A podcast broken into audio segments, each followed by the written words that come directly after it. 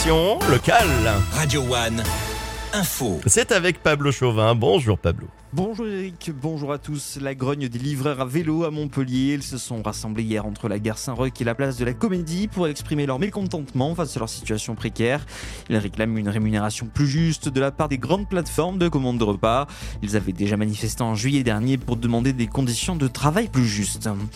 L'innovation au port de Sète, la société Aquaécologie a installé six unités de traitement des eaux usées depuis janvier. Une installation qui pourrait à terme rendre les eaux qui seront traitées potables. La société tout juste récompensé du prix national Port du Futur, se développe à vitesse grand en Europe et dans les dom-toms ou encore en Afrique. 300 personnes réunies à Agde ce week-end pour la nuit du trail.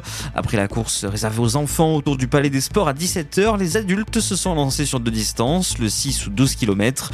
Objectif de cet événement, faire connaître les lieux du Cap d'Agde connus de tous selon Nicolas Roquerol, directeur des sports d'Agde. Après la course, les participants ont pu profiter d'animations au Palais avant l'annonce des résultats. Également, dans votre actualité, 8 départements toujours placés en vigilance orange pour crue, alerte orange pluie et inondation également pour le Pas-de-Calais. Suite au passage des tempêtes Kiaran et Domingos, au moins 22 établissements scolaires n'ouvriront pas aujourd'hui en Bretagne. À propos des conséquences du passage de la tempête Kiaran sur l'ouest de la France, 114 000 foyers étaient toujours privés d'électricité en Bretagne, en Normandie hier soir. Le taux de 90% des foyers rétablis a néanmoins été atteint, a déclaré le gestionnaire du réseau électricité.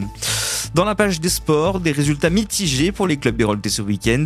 On commence avec le football. En Ligue 1, le MHSC s'est incliné à Paris vendredi, une défaite 3-0 au Parc des Princes. Les Payanins sont 13e au classement.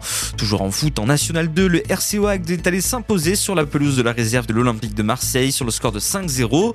En rugby, c'est une défaite pour le MHR à Bordeaux face à l'UBB, 26-13. Le MHR est 13e en top 14 et enfin l'Aragossette s'est imposé face à Nice en Marmara Spike League, une victoire 3-7-0. Merci beaucoup Pablo. On vous retrouve dans une heure évidemment pour un nouveau point.